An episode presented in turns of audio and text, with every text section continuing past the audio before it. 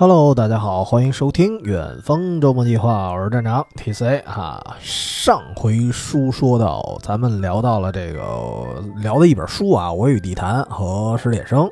啊，聊的还挺假文艺的啊。但是那期呢，聊的更多的是作品本身啊。虽然里面其实也涉及什么什么史铁生在地坛里的一些见闻啊，也说了不少，但是对于地坛里面更细节的一些风景啊，包括有什么建筑啊，这个，呃，其实抛开史铁生的那些段儿呢，上期也没讲啊，所以呢，这个更加地理向的故事，咱们这期啊，算是做一个做一个补充的一个下期，咱单聊地坛啊。不过这个。节目开始之前啊，还是惯例，先聊几句闲篇儿吧。就是说，为什么说完了关于地坛的作品，还得说点真正的地坛的这个所见所闻？就是按理说啊，我觉得要是对我与地坛感兴趣的朋友啊，尤其是在北京的啊，可能能去地坛早去了，因为他确实是通过这本书，可能就产生了一些兴趣。但是不得不说啊，就是很多时候我发现好像呃并不是这样。其实我我一直在通过节目想去分享一些东西，不是说啊咱节目这儿这儿这儿录一期啊讲大道理来了，也不是。其实我就是在想一个一个电影啊，一个小说、漫画啊里面，我发现了可能一些亮点，或者说比较个人向的一些东西，它比较吸引我的一些东西，我愿意分享出来。哎，如果你正好也看过，那咱可以回顾一下啊，或者说也可以分享分享你觉得有亮点的东西，对吧？就是我我每期节目最后也会说，我们有一个群啊，通过添加“远方全拼加 FM” 这是我们的公众号，然后里边有我们加群方式啊，这回提前说，所以可以来我们群里哎分享分享你觉得特别好玩的东西，大家就图个沟通啊，图个乐。哎，如果呢你没看过，哎，觉得这些亮点还还行，还算吸引住了啊，那咱可以去看看。就是，甭管是这个作品本身，还是说，呃，一个实体的一个景点儿。但是其实有时候我觉得录完节目，我特怕什么呢？就是，啊，就比如说啊，之前像倪匡那期节目，其实。呃，在倪匡去世的时候，你可以看到很多的报道啊，看到很多的营销号的一些文章啊，一些评论。就是有时候我通过一些评论，我感觉，哎，这些人好像对倪匡有那么一丢丢了解。但是，但凡你看过一些倪匡的真正的他的书啊、他小说什么的，你就会发现，有些评论对倪匡的了解其实止步在百度百科啊 这个阶段。因为它更好玩的一些东西，我觉得就是关于包括关于倪匡啊，包括关于卫斯理啊那些最核心的东西，最最灵魂的，然后包括一些最好玩的东西，它可能是在小说的细节里你才能体现出来，也有可能是那个一本实体书啊，你在序言或者尾声里头一些相对来说官方的信息，哎，这些东西它可能百度上你根本搜不着，但是。这些东西，我觉得是真真正正去看书的时候，你才会发现的一个乐趣。所以我也是觉得，就是嗯，您听我们节目还是尽量的，就别是跟一个就看一百科或者看一个营销号的文章，就觉得哎，这个信息大概是一个什么样的全貌。我觉得这个其实没什么意义，因为我这节目其实就是就是推销来了啊，我就是替这些作品带货来了。我的观点其实在这里一点都不重要。就重要的是，哎，你觉得这节目还行，然后推的这片子还可以，咱就去看看，看看这个片子本身它到底讲了什么。其实我觉得更多情况下，大家看完一个电影或者看完一本书，跟我的想法，我觉得应该是不一样的。所以，哎，就回到正题了。为什么前头啰里啰嗦说这么多啊？就是因为我觉得地坛也是一样的，就是。咱们讲再多的史铁生啊，讲再多他这个几十年的一些记忆呀，看再多这个人的的这个这个百度百科呀，或者说这个人的一些译文奇事啊，我觉得都没用。就是有时候我觉得不如去看看这个作家他写下这本书，写下这个回忆，然后包括他能振作起来的这个地儿，它到底什么样儿？甚至，嗯，你包括地坛啊，这个地方肯定有很多负面评价啊，这破地方没什么可玩的啊，所以，嗯，怎么说呢？这个评价看再多也没用。在有条件的情况下，很多这个咱们比如说我节目里提到的一些，甭管是景点啊还是什么的，包括电影，你说的再天花乱坠，这都是评论，就是这东西大哥您得看呀。所以地坛它到底什么样呢？其实不只是说史铁生写了一本书，然后地坛这这就根据这书它就火了。要知道很多别的作品啊，比如说《霸王别姬》，就陈凯歌那电影啊，不是不是那个首歌啊。陈凯歌的电影里，地坛的场景也有他特别重要的一个戏码，然后包括一些什么江湖异闻啊，也有一些这个地坛的身影。所以这地方它不光是因为啊史铁生他才有名呢。所以这地儿到底什么样？哎，作为一个这个去过啊，并且哎，我我上期节目有没有说？我有点忘了。反正就以前啊，搁以前搁差不多高中那会儿，我是经常去地坛。所以，作为一个这个啊过来人，我可以讲讲地坛这地方。咱也咱也不说这通过节目算正正名吧，也也不算啊，就是可以让很多不了解的朋友发现这个所谓地坛它的另一面。首先啊，咱说起这地坛这地儿啊，就肯定我觉得很多人会有一疑问，说这破地儿啊到底好不好玩？其实。还还比较有印象，这个缘起于一些就是哥们儿之间的一些对话，瞎聊天儿，好像也是在群里当时就聊过吧。真有朋友当时问来着，我记得当时一群友好像是出差来啊，来北京啊，正好住这个地坛旁边，就问了一嘴，说：“哎，我我我我住这地坛旁边这酒店，然后这地儿值得去吗？”然后我们群里当时就也有的朋友会极力反对啊，说这个地方确实没什么值得逛的，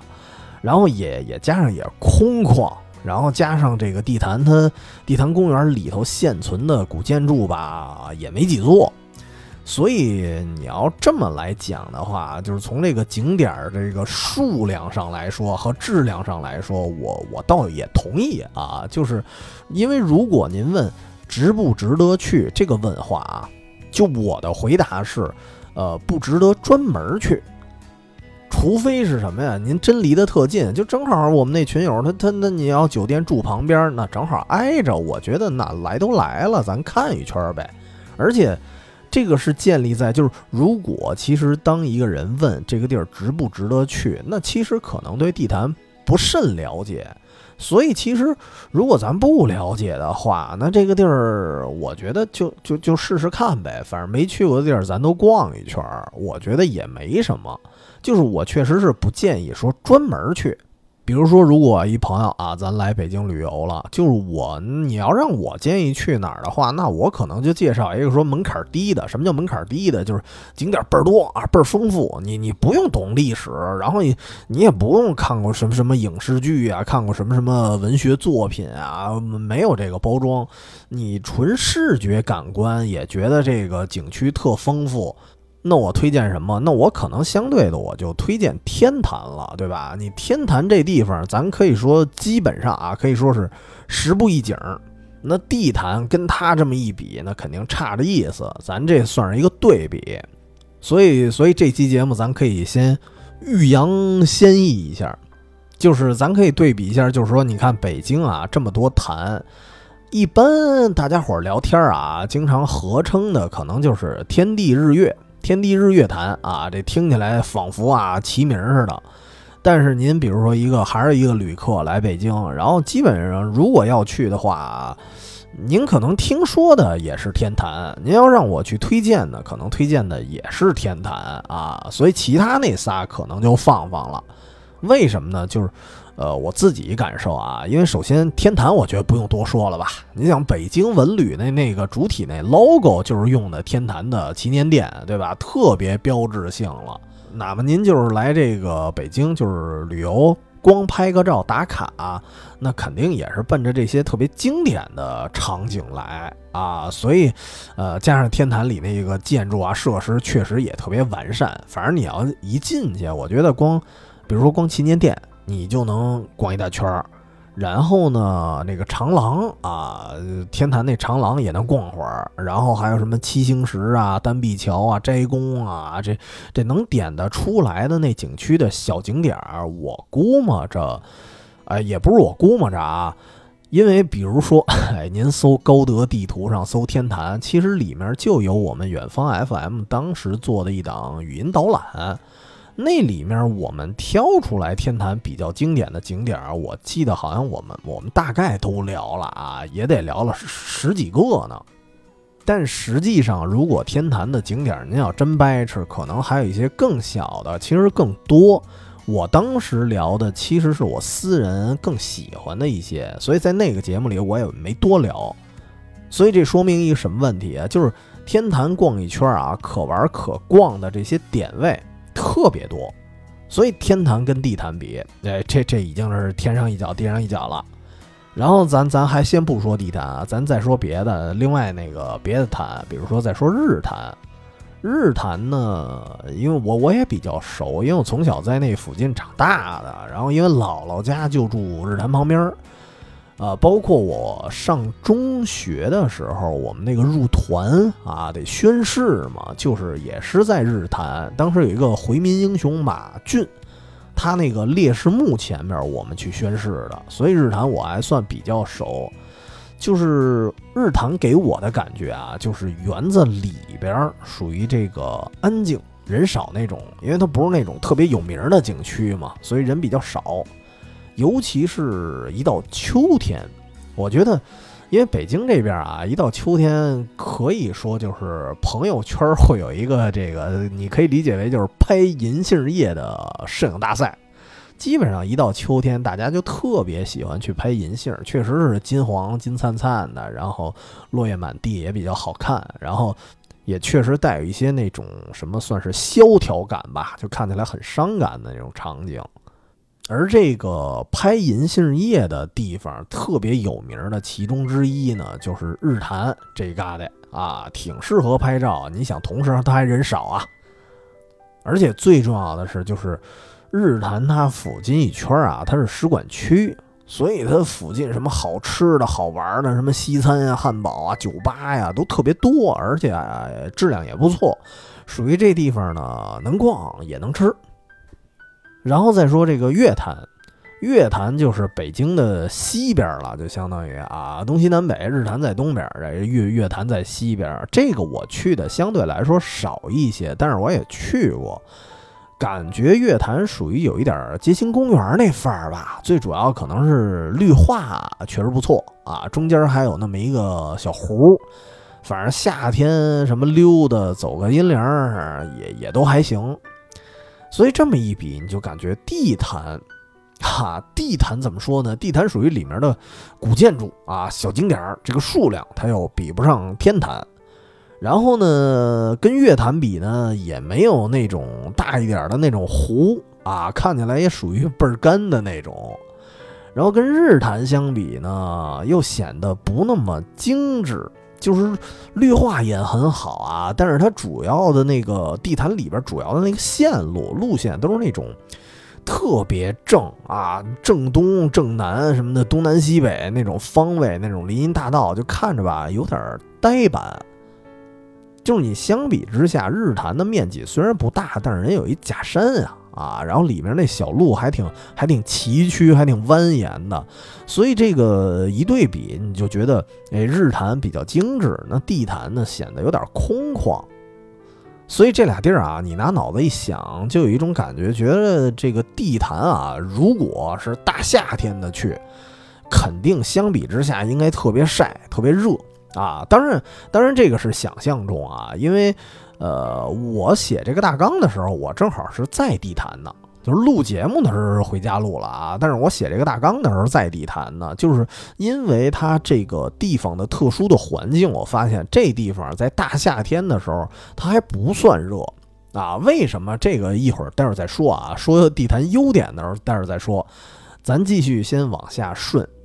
反正刚才这么一比啊，跟这仨坛一比，就感觉好像地坛没什么优势啊。所以为什么一开始说如果专门去？可能就算了啊，当然如果您特别喜欢史铁生，就我一定要去为这本书去去去朝圣一下。那咱单说，因为当你为一个作品去这个地方的时候，那这个地方其实已经赋予了一种特殊的意义了，它已经跟一般的景点它就不一样了。所以其实你拿地坛去跟天坛比，在某种程度上来说，它是不公平的，它是没法比的。所以，其实你看我刚才说的啊，其实是一个表面上的情况。所以我真的扪心自问一下，这地儿我不值得去吗？我觉得也不是，因为我觉得啊，地坛这地儿挺挺挺挺神奇的，就是从古到今，对于北京或者说对于北京人、北京孩子来说，这个地坛这个地方，它不同的阶段都有特殊的意义。因为如果了解的朋友可以回想一下啊，地坛其实有好多这个标签加深的，啊，你能联想到很多很多其他的事物都跟地坛相关，比如说庙会啊，比如说这个书市，然后比如说这个中学生体育的圣地啊，你可以理解为就是北京的甲子园啊，当然也包括了史铁生这种精神励志的地标，所以它。承载的意义非常非常多啊，而且不同时代它可能有不同的意义，所以咱可以这个这个算是从古至今聊吧。咱先说古代，其实我节目不咋爱聊历史啊，但是这段没辙，因为肯定得聊到，所以咱浅说几句。其实这个地坛呢，它不是说这个明朝一上来咱就修了，它修的比这个天坛要晚一点儿，而这个。天坛呢，也不是说一上来就定刚定都人就修了，而是一直到了永乐年间，谁呀？就是明成祖朱棣啊，英文名朱棣，哎，朱棣，就是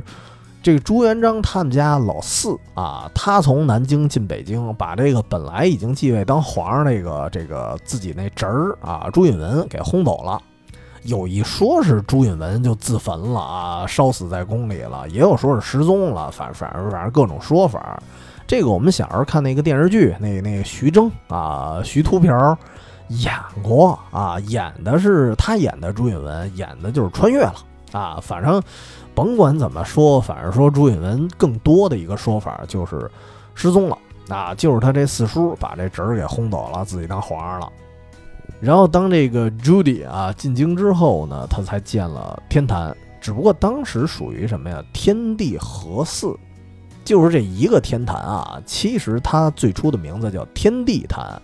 当时还没有什么天地日月，好家伙，四个坛这么多一大堆这个概念呢。它是天地一块儿祭啊，所以这个位置其实大体上还确实是如今的这个天坛公园啊，还是这个位置。然后一直到什么时候？到嘉靖年间了，相当于是朱棣这会儿的一百年之后了。到朱厚熜这皇帝啊，应该叫朱厚熜吧？我这人反正白字儿啊，我经常念错字儿啊。反正大概其那意思吧，就是咱就说嘉靖皇帝啊。突然呢，他就把天地合祀这个事儿啊，他给改了。所以因为他才开始修了地坛。啊，但是为为什么要改呢？这个也得多说两句啊，就是得说说原因，两方面原因吧。一个可能是迷信啊，一个可能是政治原因。这个迷信啊，首先说迷信这个原因，咱得多说两句。这个嘉靖皇帝啊，就是。我觉得，就算不怎么了解历史，比如像我这样的啊，我不怎么了解历史，我也不知道他生前有什么什么光辉事迹啊，我我也不知道。但是呢，基本上也都从什么甭管电视剧呀，还是什么这个道听途说啊，也都听过一个事儿，就是知道这哥们儿他特别迷信。啊，因为稍微喜欢读历史的朋友，有时候就津津乐道的一个事儿，就是说什么明朝这帮皇帝啊，一人一死法啊，哎呦，死的特别丰富多彩啊。你看朱允文是失踪了，然后朱棣呢是这个打仗半路上旧伤复发，就相当于可以理解为就过劳死吧。然后这个嘉靖呢，一定程度上就是迷信死的，而且是两次啊，就差点两次差点死了。呃，反正一次是真死了，这两次都跟迷信有关。第一次差点死了，这也也得提一句啊，什么时候呢？特别有名的叫壬寅宫变，怎么回事呢？就是说这个嘉靖这哥们儿啊，他特别喜欢吃各种仙药。然后这仙药的这个组成成分啊，其中一味啊就得用到宫女的这个精血，就听着哎，反正挺变态的，所以他就要求这宫女啊，就吃东西也得节制，然后得保持一个很很健康的小体格啊，很清爽的一体格，然后反正就就就要求挺多的。同时呢，加上他吃这仙药啊，一定程度上相当于那个时代的外科。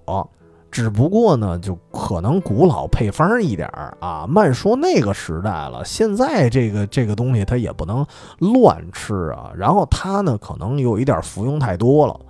就出现了一个副作用，就是多少有点精神亢奋，就有点暴躁啊，甚至有时候这个精神异常。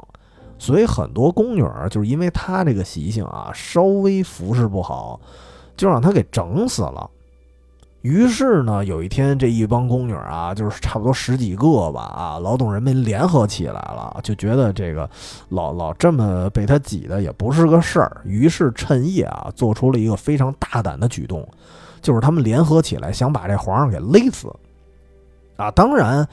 呃，毕竟是宫女啊，她不是职业杀手，也也没太多经验，然后就没成功啊，最后失败了，所以这。十几个宫女最后都被凌迟处死，啊！但是这一次其实据说啊，真的差点把嘉靖给给勒死啊！据说当时就就已经根儿过去了啊，晕菜了。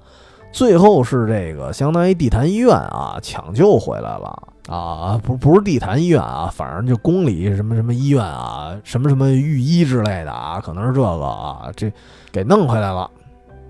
所以这件事儿其实本身啊，已经算是他各种迷信的一个恶果了。但是这人他没接受教训，他就他不会觉得，哎呀，是不是我平时这个太暴君了啊，引发众怒，连这宫女儿都都想弄我了？没有，他反而他他更仙儿了。所以之后呢，他还是各种就是嗑药啊，所以一直到最后啊，就死的时候有一种说法，就是说他死可能是因为吃仙丹吃多了，因为说古代仙丹什么含含汞、含铅、含什么重金属啊，什么什么这玩意儿那东西多，给自己吃死了。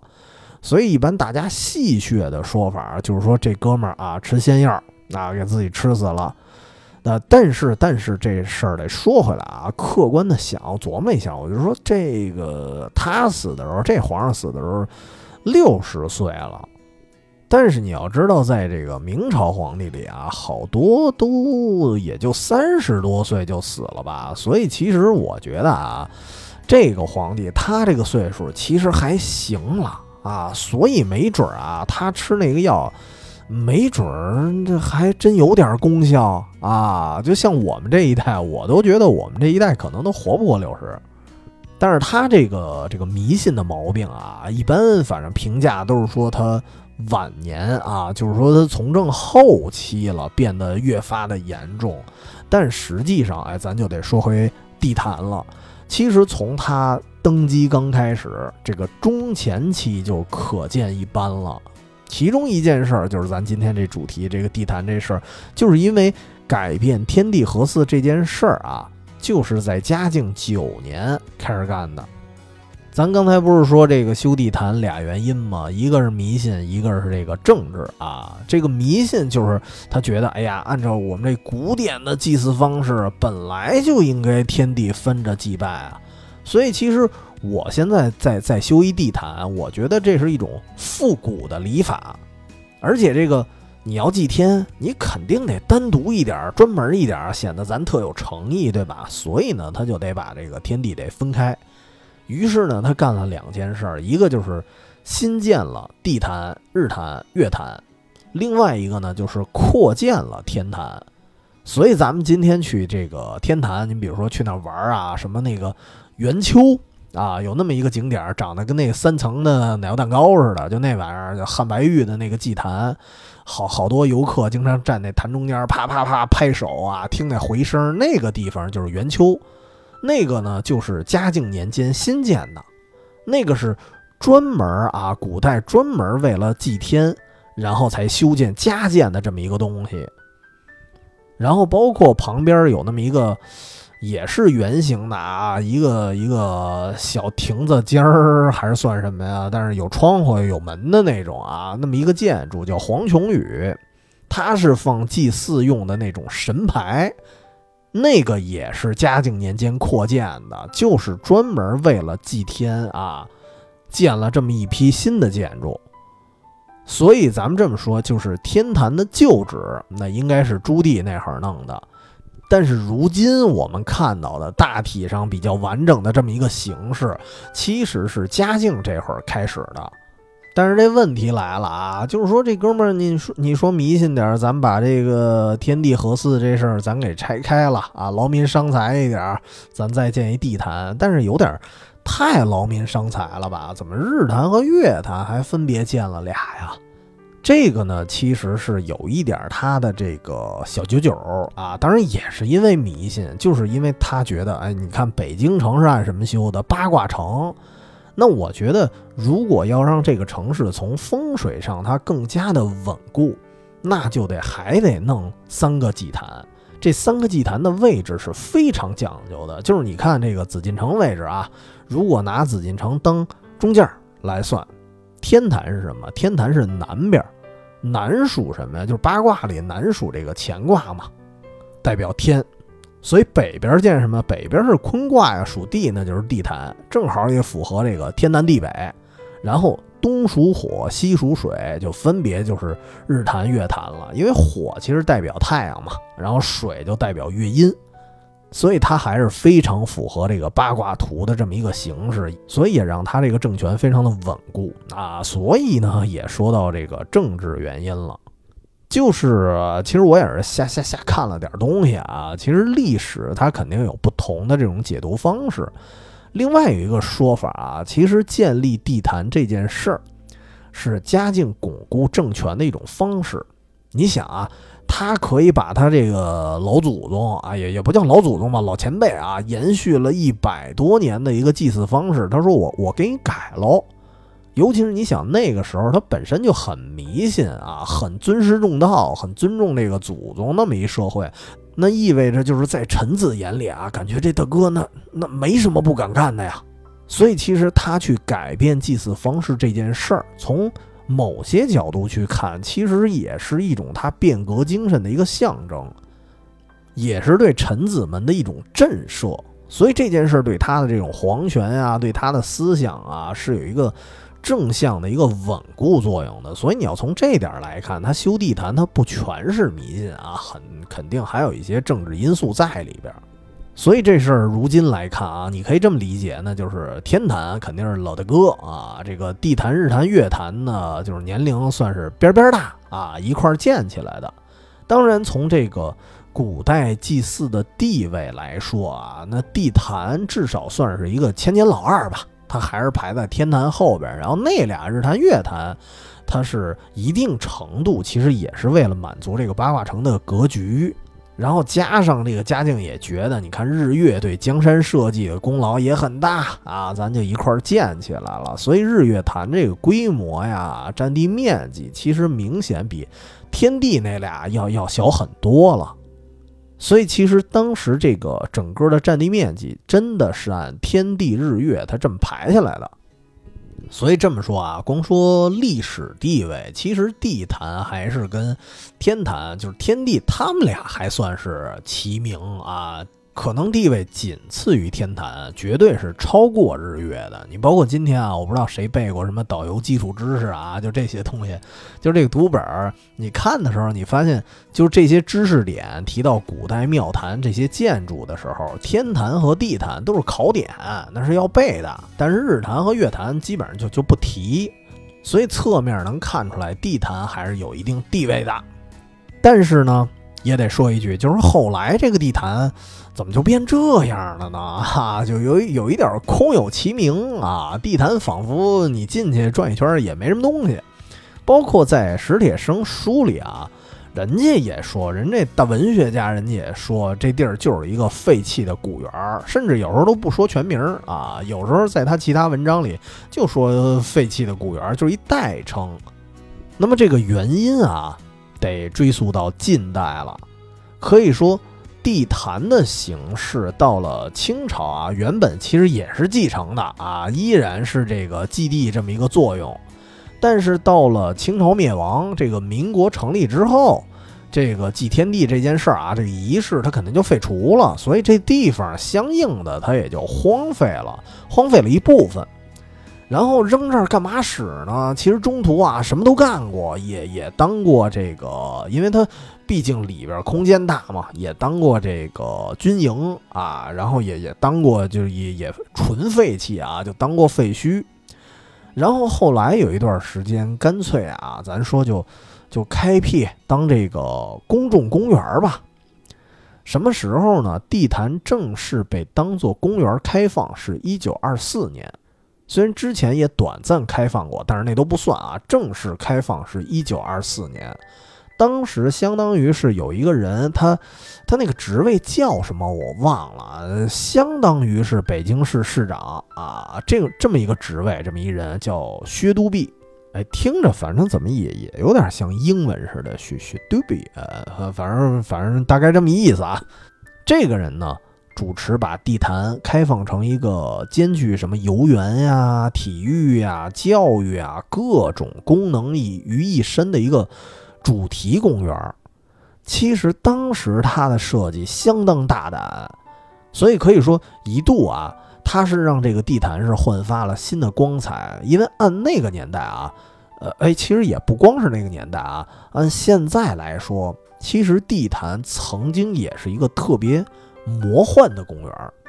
怎么说呢？你比如说现在啊，有一个我记得有一个视频 UP 主叫史史蒂芬吧，就各处拍什么魔幻公园，对吧？因为毕竟国内不是有什么各种什么世界公园啊，有的做的可能还不错，有的做的就特别特别糙。但实际上，国内最早的世界主题公园是在地坛，当时这个主题呢就设立在地坛的斋宫一带，呃。斋宫，呃，先先说一句，斋宫是什么啊？就是皇上祭祀之前，先得在这个地坛里先暂住几天，进行斋戒。那住哪儿呢？就住这个斋宫。现在地坛的斋宫倒是还在，但是现在作用就类似于什么少年宫啊，弄了一个什么培训基地，大概是这么一样子。那天我路过，但是我也没进去，因为里边应该是培训基地了，我好像也进不去吧，我不知道。咱咱还是说当年，当年呢，一九二四年的时候，他们就把这个假山、假水儿啊，各种花坛、各种排列组合，就弄成了世界各地的景点的样子。然后上面也有各种什么文字介绍啊，这这个花坛叫什么巴黎啊，这个花坛叫什么伦敦，大概这意思啊，就是现在世界公园的形式。但是除了说摆这个造型啊。其实当时地坛这个世界主题公园还有一个非常非常特殊的意义，那就是它专门设计了一个板块儿这些板块是什么呢？它也用这些花坛搭成了几个清朝当时失去的土地的造型啊，比如说这个土地是当年被这个清政府卖给英国的香港，然后比如说这这块这个造型又是哪儿？可能是澳门或者是哪儿啊？大概这么一个意思，就是为了让大家记住这些丧权辱国的事件，它是有一定教育意义的。所以，其实当时的地坛啊，除了你在里边溜达，它里面其实很强的一个作用是教育啊。当然，还有另外一个功能啊，就是当时地坛里边还开辟了一个小范围啊，是用来当体育场。其实，在一九二四年之前啊，天坛是办过运动会的，但是在一九二四年之后，它就变成了一个常规开放的体育场馆了。这个在全北京来说也是首家儿。所以如今啊，你比如说你要问一个北京人，或者问一北京孩子，说：“哎呀，北京的这个体育的地标是哪儿啊？有人可能会告诉你是工体或者什么仙东坛，因为毕竟这个国安曾经在那儿嘛。或者说也有可能会告诉你啊，这个体育的地标是鸟巢啊，因为是奥运会嘛。但是北京始祖级的体育地标啊，始祖级的体育场，它是在地坛。而且呢，对于北京很多的中学生来说啊，地坛体育场也绝对是体育圣地了。你像我们原来学校办什么什么秋季运动会啊，都都是专门骑着车在那儿集合啊，在那儿，包括我们那个考试，然后我们那个中学中，哎，不是不是不是中学，叫什么中考体育测试，都是在地坛。所以说起来，就是为什么我一开始说这北京孩子的假资源啊。当然，我们以前聊过甲子园啊，跟甲子园的性质还是不一样。但是呢，对于呃那会儿的孩子来说，它确实一个体育的一个象征了。因为我觉得很多，至少东城区吧，其他区我还真不知道啊。至少东城区，我觉得应该是逃不过地坛的。只不过呢，就是如今的咱们所说的啊，就是你在现在这个地图里搜到的地坛体育场这个位置，跟民国那会儿它是不一样的。现在的位置是在西北吧，西，呃，西偏北的这么一个方向。但是老的体育场，按照民国时候那些记载来说的话，应该是在地坛的西南角。但是很遗憾的是啊，就是如果您是一个去过地坛的人，然后如果您没听过今天这期节目，你可能会发现，其实。呃，如果没人说的话，什么包括它体育场啊，包括它昙花一现的作为世界公园啊，这些事儿它没有留下任何的印记，这又是为什么呢？这是因为这个，在还还得说到一九二四年啊，修完了之后啊，随着这个雪都比啊，他调走了。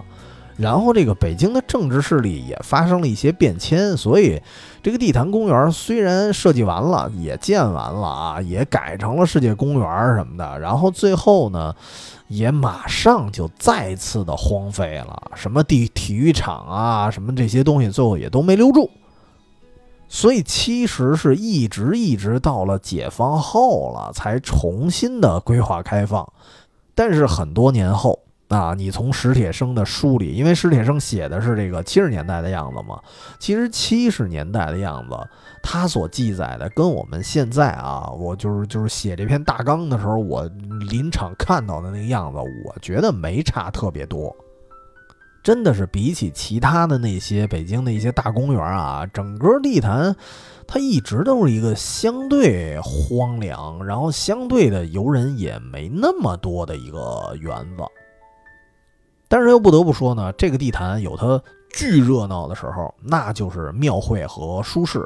啊，除了这次准备节目，我又去了一趟啊。我记得再往之前了，再上回我去地坛，可能还真是庙会了。只不过疫情之后呢，就好久没没有去过庙会了，所以中间的这段时间，我自己也是很久都没去了。所以其实还挺怀念什么庙会啊、书市的，毕竟这些活动是能让这个老园子重新热闹起来的时候。不过这件事啊，我觉得其实也是算有利有弊吧，因为这个庙会的存在啊，包括这个书市的存在，可能会给外界传达一种不太好的印象，就是很多游客对地坛的祭典基本上就是庙会。但是它真正的历史沉淀，它特别有故事的地方，就容易被忽略。所以当时看一些，包括看一些报纸，就那个时候的报纸了，我还有印象呢。当时报纸里就有写到，就是有的人开玩笑说：“哎呀，这个地坛呀，它就别叫地坛公园了啊，叫叫地摊儿公园吧。”啊，因为它热闹的时候都是因为摆摊儿。但是我刚才说的那些历史故事，可能呢就容易被大家忽略了。但是除了这个以外啊，其实这个地方这个地坛它挺有故事的。所以为了这个地坛啊不被埋没，我呢也也挑几个咱说说，更可以让大家更多元化的去了解这个地方。咱别光说历史。就比如说啊，咱都两期节目了，我一直在说啊，这个地坛挺挺也没什么东西啊，就倍儿荒。其实呢，这也就造就他，就这种荒凉啊，也造就他一种独特的魅力。因为在某些特别会观察、特别懂得体会的人眼里，这种荒凉可能是恰到好处。因为这个这个荒凉啊，跟两个《霸王别姬》它都有关系。什么叫两个《霸王别姬》啊？咱得说啊，首先一个啊是大家，我觉得我们那个年代耳熟能详的一首老歌了，就是屠洪刚的《霸王别姬》啊，听过吧？就什么我站在烈烈烈烈风中啊，听着跟结巴磕子唱歌似的。这首歌当时写的时候，歌词其实写好了，就是我站在烈风中。结果歌词写好了，这个没谱曲呢。谱曲的人是谁啊？是冯小泉，就是写那什么都说冰糖葫芦酸，酸里头透着甜那那首歌的那个人，冯小泉。他是可以说有一点偏民歌加流行的风格吧。然后冯小泉在写《霸王别姬》这首歌的时候，他就一直没有灵感，他就琢磨说，这个歌词，你说啊，我站在烈风中，我我也没站在烈风中啊，就是。我要谱这个曲子有点难，就是我我自己我怎么有这个体验？然后他因为当时那会儿他住在北京嘛，然后他也琢磨这市区里啊，我要我要体验烈风，我去哪儿啊？除非我等到冬天，但是我我必须还得等一个刮西北风的那么一天儿，对吧？那那你要等我那个时候我再谱曲，那太慢了，怎么写出来呢？后来他一琢磨，我呀我去地坛，因为。地坛不是很空旷吗？风大，到今天啊，如果您去地坛，包括你看那个，您您哪怕不进地坛，你去那个地坛南门那边有个广场，你能看到很多人在那儿放风筝。为什么要放风筝？那肯定是因为风大。所以后来方小泉就跑到了这个地坛啊，是不是站在地坛的那个祭坛那块儿啊？就是方泽坛那块儿，我不知道啊，因为这这个译文没有说那么细。但是因为地坛本身啊，它那个古建筑相对来说零散，它不像天坛那么完整、那么端庄。尤其是确实是啊，那方泽坛就是那个祭坛那块儿，就一大空场儿啊，特别广阔，一马平川，然后周围也没有太多的高层建筑，所以风非常大。因为这个，我前几天去的时候就有这么一个体会，就是你要知道，大夏天烈日当头。你要站在一个没遮没拦的一个广场里啊，你你在那儿暴晒，你想象中肯定是特别热，对吧？但是我意外的发现，其实那天我就大夏天的啊，真的是我去那个地坛的那个祭坛上，我发现没那么热，就是因为风大。虽然太阳在暴晒，但是你站在那个方泽坛正中间啊，那个尤其是你站那个顶儿上，你就感觉这个温度直接就被风吹走了，所以其实是意想不到的，还真是没那么热。但是也会有一个感受，就是当你放眼四周，你会发现附近那个高层建筑啊，因为加上你你本身是有一个园子那个范围嘛，所以其他的高层建筑都非常非常的远。所以你站在那个就是祭坛的中间的时候，会有一种算是孤立无援的感受吧。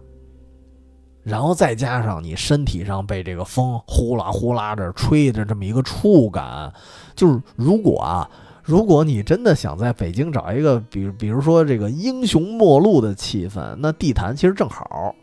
所以咱说回来，就是冯小泉也是到了那儿，然后这个风呼啸而过。然后这个《霸王别姬》这个曲子就应运而生了。所以说，其实说到这儿，我也想说这么一句：谁说谁说苍凉啊？谁说这个空旷它就不是一种风景呢？对吧？风景是什么东西？风景就是。能给你一些感性上的震撼也好，或者感动也好，或者悲怆也好，能给你这些情感刺激的一些景色，我觉得它都可以称之为风景，不是非得说绿树如茵啊，这个花团锦簇才能叫风景，不是这样。除了这个以外啊，咱再说一个译文，这这个就就就不是译文了，这个直接看视频啊，这个看看电影，视频为证啊。什么呢？就是还是《霸王别姬》，呃，另一个《霸王别姬》就是陈凯歌那个。这个跟地坛也有莫大的一个关系，就是你看那个电影一开场，呃，张国荣那个角色他还没长大，当时还是小孩儿嘛，我记得当时叫小豆子吧。然后呢，小豆子他老妈带他去投奔戏班子，当时有一段镜头就是戏班子在这个街头正卖艺呢。他卖艺是在哪儿卖呢？按理说那个年代啊，可能应该是天桥。但是很奇怪的是，电影里的取景地是地坛，呼应的其实就是地坛的庙会。就是如果你真去掰扯这个时间逻辑啊，你非得研究细节，其实这是不对的。因为地坛庙会都是我出生那会儿才有的了，八五年的事儿了。所以《霸王别姬》那个民国时代的故事开头，你如果乍一想，它不应该是地坛庙会。但是我觉得，就就掰扯这个肯定就没意思了，因为，呃，陈凯歌包括人家那团队，我觉得他们不会不知道这个事儿。毕竟陈凯歌那个岁数，加上陈凯歌又是北京人，他应该是见证过地坛庙会的整个一个兴起。但是，他为什么要选择地坛这个地儿去拍摄？为什么明明知道这是一个时间上的悖论，他也要在这儿去拍摄？那我觉得他可能是想一种，就是我们现代人啊更熟悉的一个地坛场景，来表达这个庙会是有多卧虎藏龙。因为我们现代人对地坛的熟悉，确实是通过庙会啊，当然加上这个地坛可能拍起来比较方便啊，可能可能省成本也是一方面啊。但是我真是觉得，对现代人来说，如果你真的非得去天桥找一些画面感，就是我觉得很难，因为现代人他没见过天桥什么样啊。我记得天桥的影像，老天桥那些打把式卖艺的那些影像，在 B 站，我记得好像有那么一个视频，但是很少啊，很很碎片化，很短。但是地坛，我觉得凡是逛过北京庙会的人来说，真的是你看这个电影就会一秒入戏，你就知道这个庙会就应该是这个样子。那么刚才说这么多啊，都是什么历史啊、译文啊，那都是别人的事儿。既然说到地坛了，然后为什么我要想聊聊地坛这事儿？其实。呃，跟我自己的一些这个见闻也是有关系的啊，所以其实这期节目主要还是通过我自己的一个见闻啊，来聊聊这些地方它有什么可玩的。其实对我来说啊，我觉得虽然可玩的地方不算多，但是呢，其实个人情感占了一部分。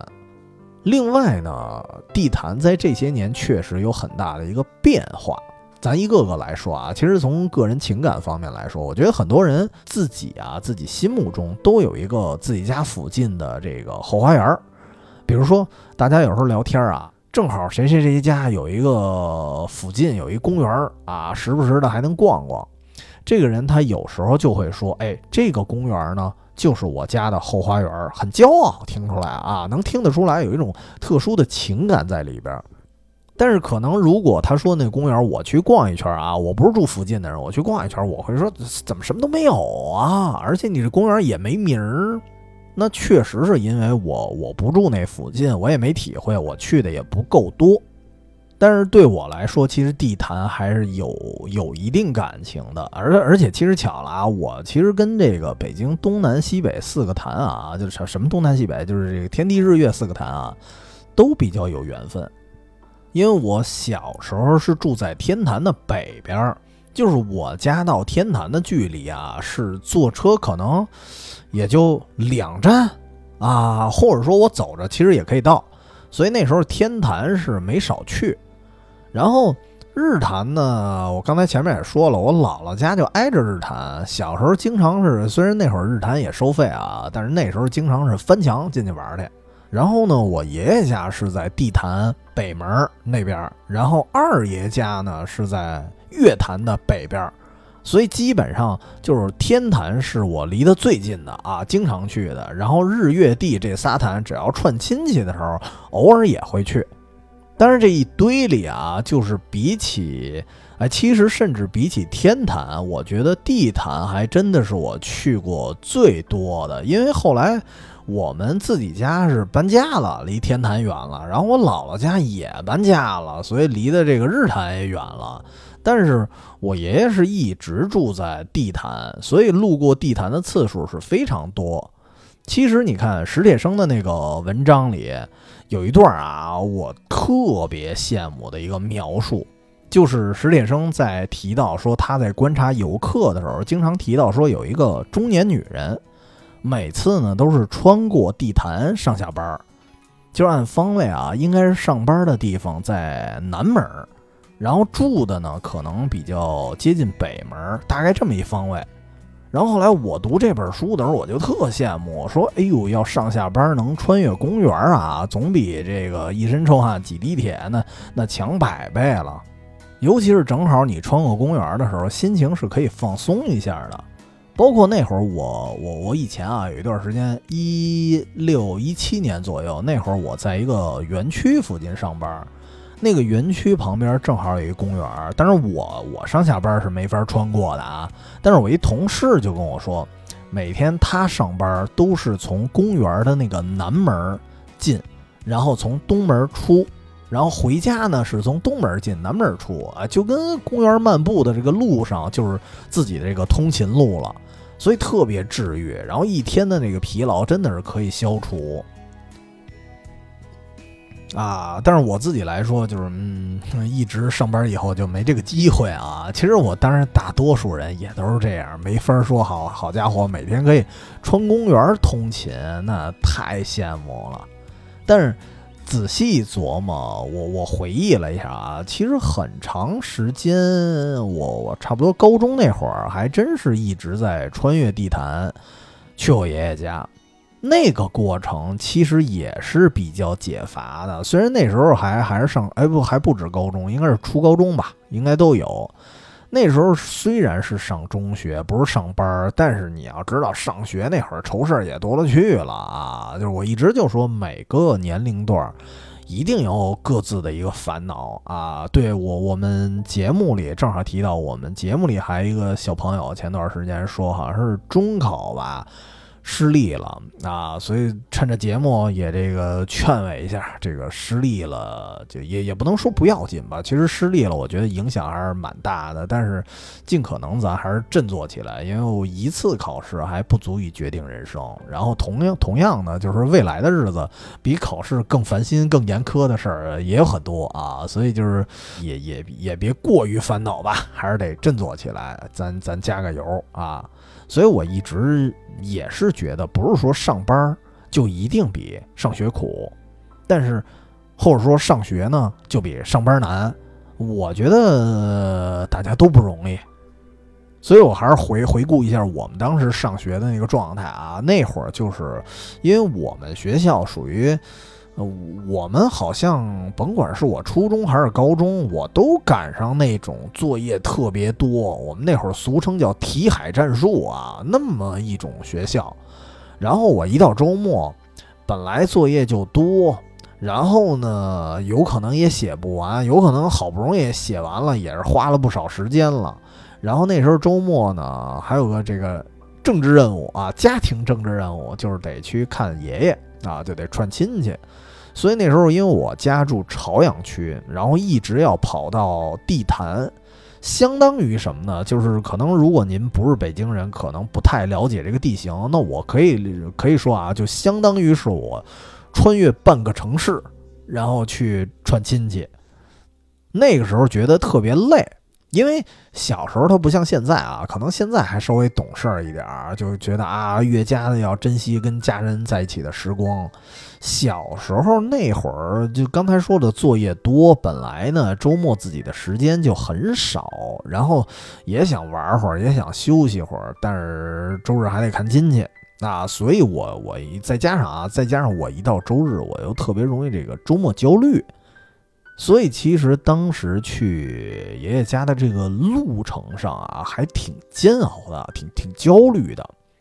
但是呢，有一点不一样，就是我下车的地方，当时一般是要么就是地坛南门啊，要么就是东门儿。因为我当时不太喜欢坐一趟车，就是比如说我去一个目的地啊，如果有几趟路线可以选择的话，我第一次可能是 A 路线，第二次我一定选 B 路线，就是我不太喜欢遵从一个路线去坐车，所以有时候我下车是南门，有时候下车东门，但是甭管是从东门下车还是南门下车，反正那会儿一直都是相当于从地坛公园的。东边的一条小路，然后自南向北溜达啊，然后一直溜达到亲戚家。那一路当时是我觉得我最放松的时候，因为到现在啊，就是如果您现在去的话，地坛的东门有一段，算是叫这个园外园吧，就是它那个绿化，虽然你没进地坛，但是它那个绿化呀，包括它那条路啊，也是那种蜿蜒的那种林中小路啊。我记得好像以前还弄过一段时间的什么假山假水什么的，所以虽然那条路是公园外面，但是长得跟公园是一样的。所以你走那条路的时候，就感觉哎，还挺惬意的。所以以至于这条路，我如今啊，每次我路过，哪怕我就没在那条路上走，我可能是在公路上我路过，啊，我心里其实都会有一种穿越感。就是我们这个我们另外一主播聪爷常说那句话，就是哎，想起了小时候。然后那时候偶尔啊，偶尔也会从南门直接进园儿，然后从。园子里面穿过去啊，那那就更惬意了，因为那会儿就不是那种说家长催着我来串亲戚那么一个状态，我觉得就是让我来逛公园来了，但是很偶尔啊才能走公园里面，因为因为那时候一张票，我记得上上中学那会儿啊，好像现在也是啊，对对对，我那天进地坛的时候应该是两块钱一张票。但是现在两块钱一张票，觉得好像也没啥。但是那时候啊，我们那会儿都九十年代的时候，九十年代末啊，两块钱觉得还挺贵的。因为毕竟那会儿北京地铁是特别便宜，地铁无论你坐到哪儿都是两块，所以那时候觉得地坛的门票老贵了。所以走的，所以从地坛里边穿过去的次数不算特别多。但是我觉得倒是啊，不管是园里还是园外。其实呢，我也是拿公园当一个通勤的路段了，所以现在回想起来，当时这条路线还是让我觉得很有幸福感的。所以如今啊，刚才我说了，上班的时候，我虽然不能真的说穿越公园去上班，但是对这件事儿怎么说呢，算是有期待，但是咱也不奢求，因为我觉得自己还算幸运，因为我毕竟。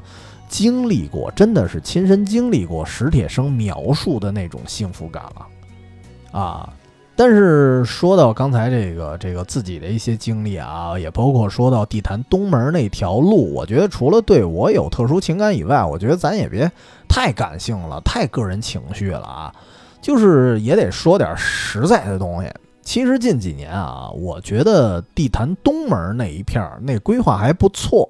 因为在东门。马路对过弄了一个什么算是科技园区吧，那么一个办公区，所以有很多那种什么餐厅啊、咖啡馆啊、书店啊，看着还环境还不错啊，那种就在那儿入住了。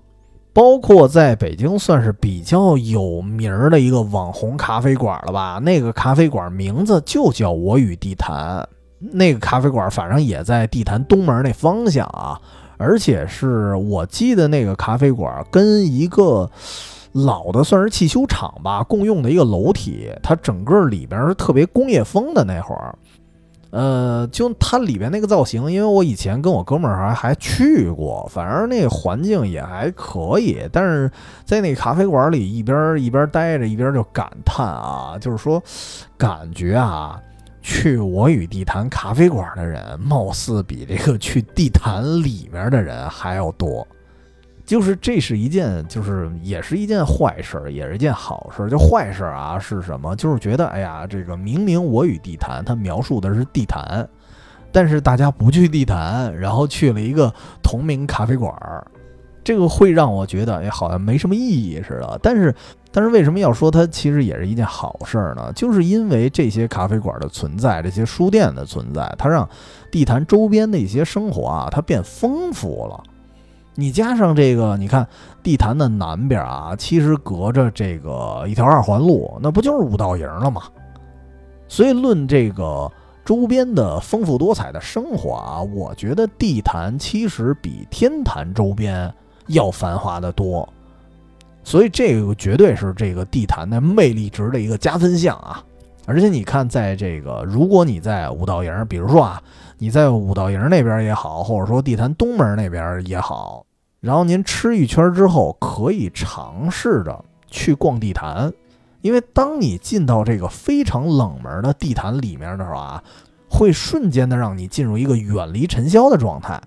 这感觉还挺特别的。尤其是这个景点啊，我当时记得这个东门现在有一个景点啊，我那天还逛了一圈，叫养生园儿。它是用这个五行的方位打造了五个新景点儿，然后这五个景点儿有一个可能是假山，然后有一个是这个水池子，然后有一个是一个有一点像民居啊，老的那种民居，然后这一大片，然后寓意着什么呀？五行和人体的五脏，然后这五个景点儿还融会贯通啊，你走哪儿还能通过去，所以反正看着还挺有意思的。然后一到了周末，你在这个养生园，你还能看见这个卧虎藏龙的一些居民啊，打快板的、唱歌的，感觉其实你感觉跟那个科技园区，它就隔一条马路，但是真的是隔开了两个世界，一个就是特别入世，然后一个就是特别的仙儿啊，这感觉还挺有意思的。当然，刚才咱说的这个是南门和东门，然后呢，我可以再说说西门。我们因为就是刚才说中学啊，那会儿以前老去地地坛体育场，所以那会儿走西门是特别多的。这个西门对我们来说那感觉也很特别，因为就哪怕您没去过啊，您看一下这个地图，你会发现地坛的西门啊，它伸出来一截长长的甬道，它多出多出一股劲儿。这个甬道有一点像什么呢？它会让我想起像东京的浅草寺，也是这么一构造。就是，反正去过的朋友啊，或者说您看过东京浅草寺的一些这个照片啊，哪怕就经常会看到这个浅草寺门口有俩大灯笼，写着什么雷门，但实际上那个是不是浅草寺那个寺里边啊？它是一个相当于是一个通道的一个大门。要知道浅草寺那个地儿，从各个方向其实你都能过去，但是每个方向的路它氛围都不太一样。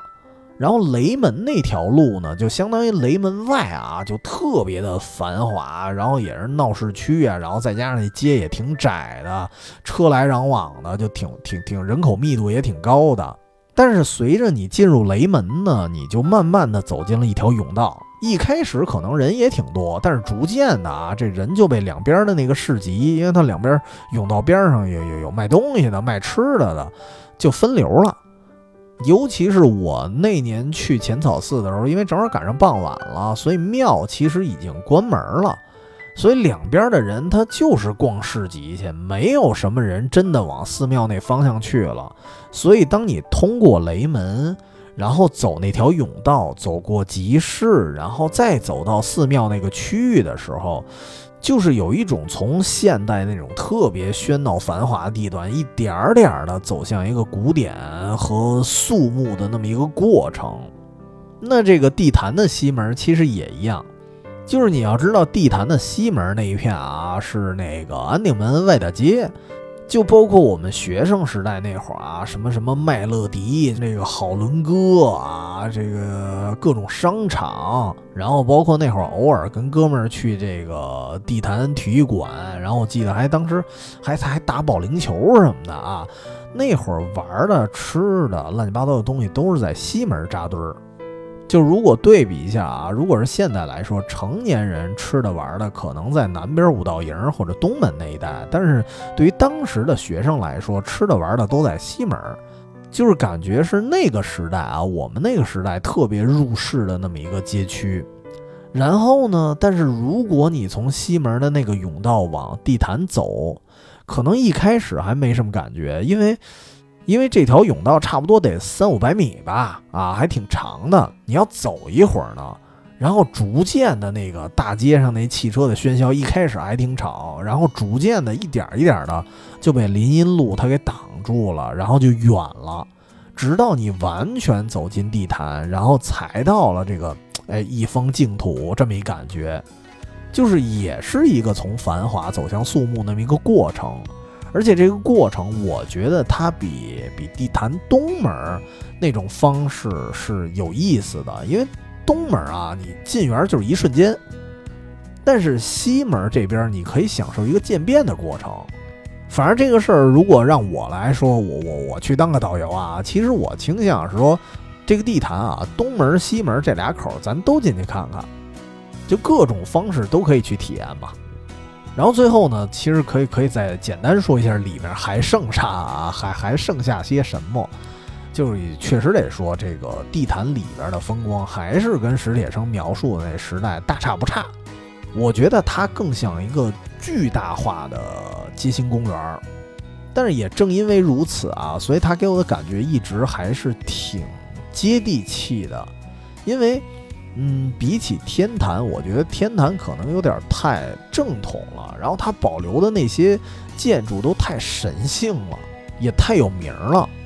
所以，当一个人去天坛玩的话，我觉得他更多是游客，因为目的性会非常强，对吧？因为来都来了，这些景点咱咱不全都一一打卡啊，挨个走一遍吗？但是那种玩法其实还挺累的。而且，如果啊，像像我这样的，咱这没什么历史文化素养的，你真要去天坛逛一圈，看似好像东西很多，但是逛一圈其实啥也记不住。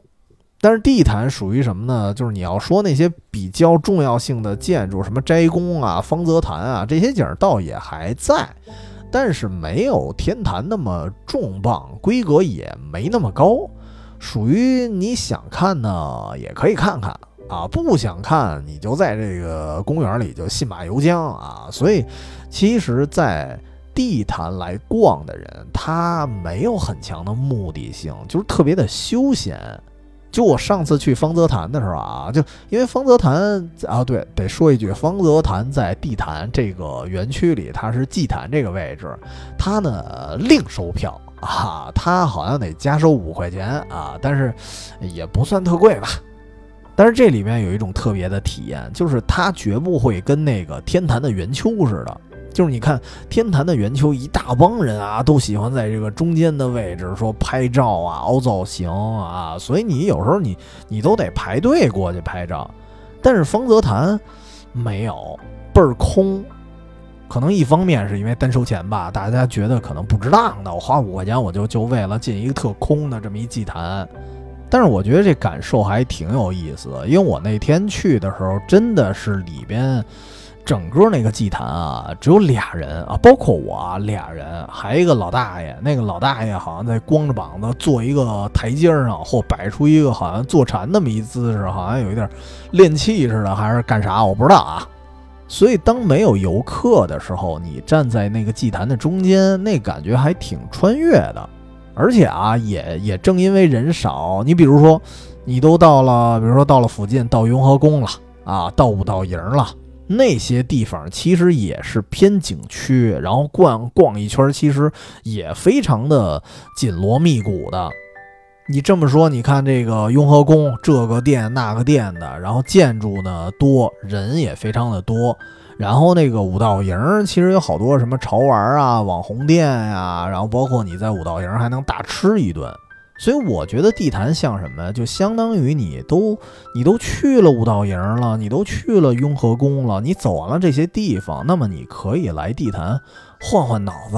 啊，或者说溜溜神儿。然后累了呢，找一个长椅，找一阴凉，您坐会儿，甚至睡会儿，甚至可以就带本书啊，或者就就带那个史铁生的《我与地坛》去读一会儿。它是一个可以让你放缓一下节奏的地方。或者是一个，或者是说说的更那个，更更邪乎一点啊！就我觉得它恰恰是对旅行这件事儿可以进行一个反思的地方。就还是对比刚才说那个天坛嘛，就是如果你奔着景点儿你去天坛，看似好像挺挺挺目的性很强啊，但是得到了什么？我觉得就是如果咱就就就没太多的这个历史文化知识啊，貌似好像也没啥知识点呢，也记不住，而且逛一圈其实还挺累的。所以其实天坛和地坛的区别，如果从得到的一些东西来说的话，我觉得可能差别没那么明显。所以听到这儿啊，说到这儿，我我觉得那就更多是个人体会了，就是还是回到那个话题，那地坛这个地儿值不值得来呢？那见仁见智吧。毕竟还是那句话，就是说，如果您来北京旅行啊，那其实没办法，肯定得优先去那些特有名的。那有可能，我觉得可能天坛都排不上号，怎么也得先去故宫啊，先去颐和园，对吧？但是如果在北京常住，那我觉得咱不妨把这个东南西北各个角落那都去看看。那本期节目啊，录到录到最后啊，我突然想起来，其实地坛北门对我来说好像也有点意义。其实我记得啊，地坛北门那边是一个挺窄的街，然后也有什么书摊儿啊、漫画书摊儿什么的。以前我爷爷还给我买过漫画呢，在那儿。但是现在对我来说好像挺陌生的，因为长大之后，后来家人也不在了，就北门那带好像就没怎么去过了。而且这次准备节目去地坛啊，因为当时我身上还背着电脑呢，我我 我还得找咖啡馆写东西呢，所以其实也有一点功利性。所以那个北门啊，我当时也没专门去。所以我就想要不过段时间啊，虽然这次是趁着这个，也也算是趁着这个节目啊，咱立一 flag，就是等最近不忙了，然后专门打算以这种休闲的心态再去逛逛地坛啊，或者说这个，比如说您听完这期节目还是没来得及去地坛，那我顺便可以替各位去北门那边看看啊，现在到底长什么样。可能啊，还是一条挺普通的一条街，但是无所谓啊，因为我一直觉得，就是你甭管是什么旅行啊、散心啊，这事儿不是说非要去网红地打卡，必须要有点什么，就就得按按图索骥的来。那我觉得那叫访问，对吧？旅行有时候就是这个地方，我可能没来过，可能这地方毛都没有，但是就是因为我没来过，那我就去看看。毕竟，我觉得大家都打卡的地方，那些景观，无论你拍多少张照片，其实都是属于别人的。因为很多时候我们都是在效仿，效仿第一个来打卡的人。但是，我觉得有些地方，只有当你拥有一些你独特的、属于你自己的一些非常重要的一些记忆或者喜好之后。那么这个地方才会变成你非常重要的一个，也也那时候都不能叫景点了吧？可以说它就会变成一个相当于史铁生和地坛之间的那种关系了。所以如今我觉得，无论有多少人啊，包括你如何去好奇史铁生眼中的地坛是什么样，但是那个地坛就是那个书里的地坛，都是属于史铁生自己的。只有当你独创了自己的一份记忆的时候，我觉得这个地方才属于你自己。哪怕啊，哪怕这个地方是别人眼中一个特别平凡的街角，但是对你来说都是一个独特的风景了。就是有可能人家史铁生写的是我与地坛，但是有可能你对一个地方产生了感情之后，有可能就是我与某个街角，对吧？也是有可能的。所以呢，本期节目啊。先先先聊到这儿吧，啊，也说了不老长了，嗓子有点疼。然后这期算是补完了一下地坛的一些玩法，其实还可能还是有一点偏感性了吧。反正这期节目就是借此机会吧，分享一下自己对这个地方的一个理解啊。等下回有机会，可能咱再找一个更小众的地方啊，咱逛逛啊。反正那个就下回再聊吧。具体聊啥我还没想好，然后刚才那个加群什么什么加公众号的方式我就说了，我就不再赘述了啊。那本期节目聊到这儿吧，那咱们周末愉快，下周再见。